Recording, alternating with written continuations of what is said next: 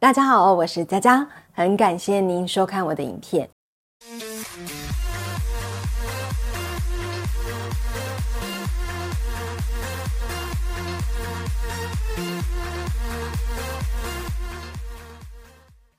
今天要分享的故事呢，同样是阴阳眼的话题，而故事主角同样是前几集影片里面那位好心姐姐的儿子。今天要说的故事呢，也是他儿子所发生的事情。故事开始喽。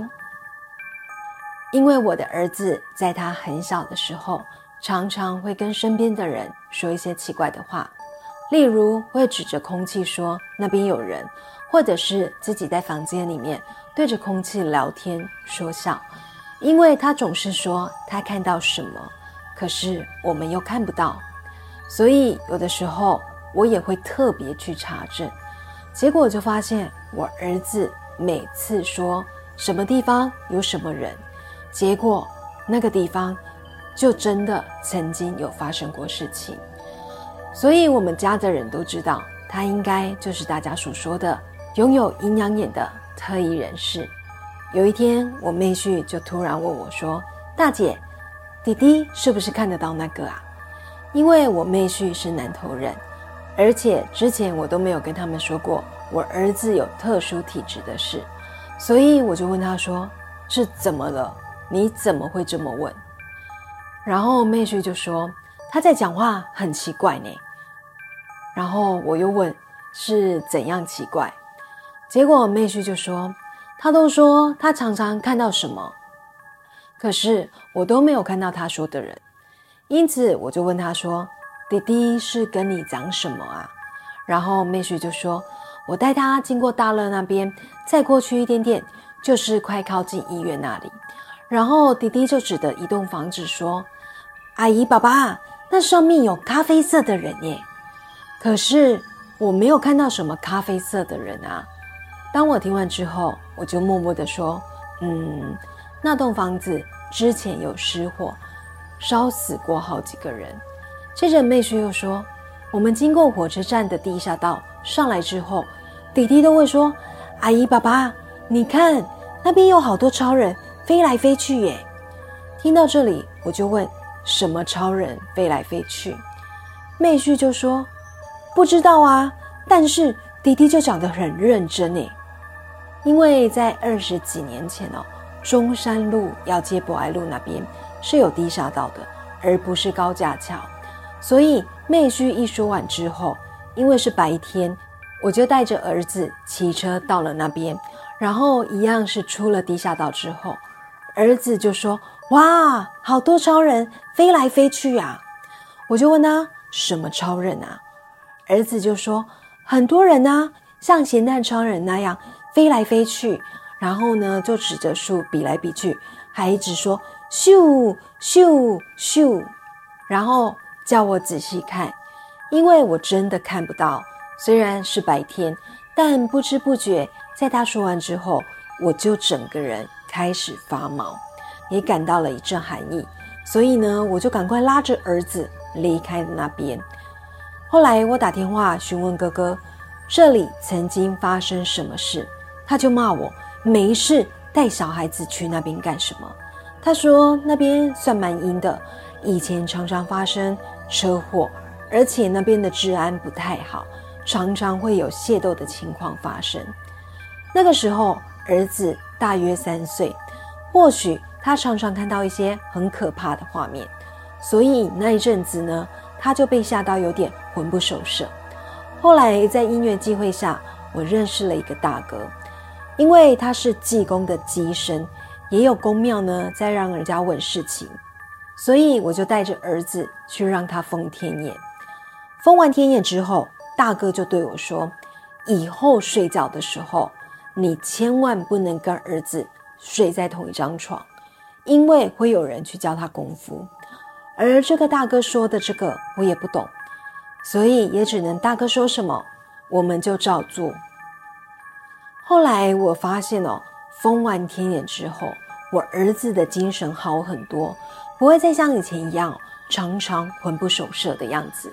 不过我发现他虽然封了天眼，但似乎还是看得见，只是看到的好像都是神佛比较多，因为他不会再像之前一样对着我们说哪里有什么拜拜的阿姨，或者是没有头头的人。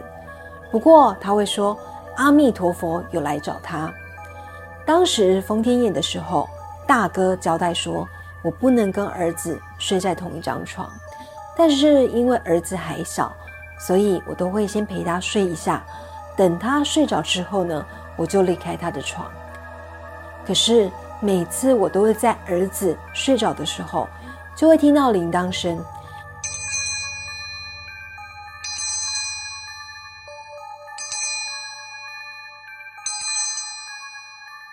一开始我都以为那个是电风扇的声音，可是后来才发现，那个声音并不是电风扇所发出来的。不过我也没有特别在意。有一天，我跟儿子在闲聊，我就对儿子说：“儿子，你说你看到阿弥陀佛，那他长怎么样啊？”然后儿子就说：“妈妈，你都没有看到吗？”我就回答说：“我。”我去哪里看？接着儿子就说：“我们晚上睡觉的时候，他就来了呢，你都不知道吗？”然后我就想，会不会是我听到的铃铛声？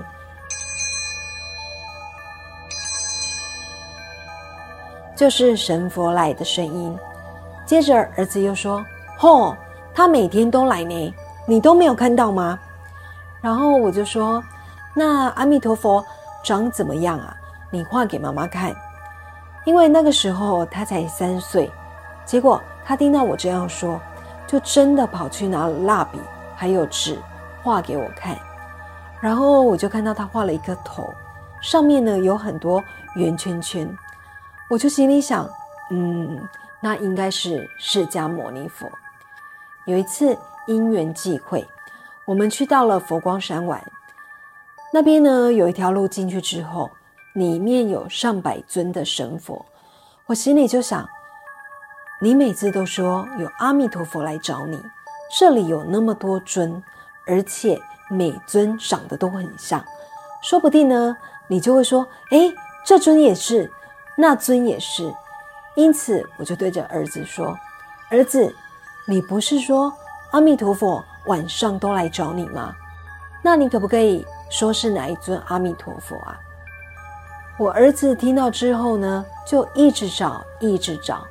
我心里就想说：“哼，伊那郎钦差公公哎。”结果没有想到呢，他走到了一尊神佛面前等我。之后，儿子就对着我说：“妈妈，就是他。”然后我一看那个神像啊，真的跟我儿子画的画一样，还真的有一个特别的标记，不过不是释迦牟尼佛。是药师佛。后来进去之后呢，佛光山里面有很多的舍利子，结果我儿子这个时候就开始行跪拜大礼，整个动作呢都非常的庄严，就像是大人在跪拜一样。整个呢是趴着滑过去，然后呢又缩回来，而且还有手印跟手势。当时的我是感到震撼的。后来我就问他说：“儿子，那你怎么跟阿弥陀佛说话？”然后呢，他就用小小的手掌结了一个手印给我看。当时的我啊，是个连香都拿不好的人，怎么知道呢？那个是什么手印？接着儿子就说：“我跟他说话就是要这样说话，手要这样子，这样子，这样子。”你又听不懂。然后他就一边说一边解着手印，接着我又问说：“那你们怎么讲啊？讲给我听啊！”然后儿子就说：“噜噜噜噜噜噜噜，你听得懂吗？”我当下是整个傻眼，但是儿子就很认真的说：“就是手要先这样子，这样这样，然后这样，噜噜噜噜噜噜噜，你听得懂吗？”然后我就说：“我听不懂。”虽然封完天眼之后，他还是看得到异世界的人事物，但至少不是看到那些可怕的鬼怪，所以我也觉得就这样子吧。故事说完了。当初在采访这位姐姐的时候，我们称她好心姐好了。她真的分享非常非常多的故事，所以我的录音档是好几个小时，而且她是想到哪一段就说哪一段，因此我光整理这些故事哦，真的花了好多的时间。当初听他说他儿子封天眼之后，应该就会看不到，或者只是看到神佛，对吧？可是事情都不像我们想的那么完美，因为他儿子哦还是看得到鬼魂，而且越长大越清晰。由于故事真的太多了，再加上之前呢说好要分享其他人的故事给大家听，所以好心姐分享的故事哦，我会在整理好之后陆续再分享给大家。那么下集哦，我们就会先分享其他朋友的故事。如果有婚礼、尾牙、活动、商演等需求，请加入我们爱信丰官方 LINE 小老鼠八六九 i x x v k。我们用心在活动的每个细节。下星期五晚上九点，记得锁定我的频道来听我说故事哦。再次谢谢您的收看，我是佳佳，我们下周见，拜拜。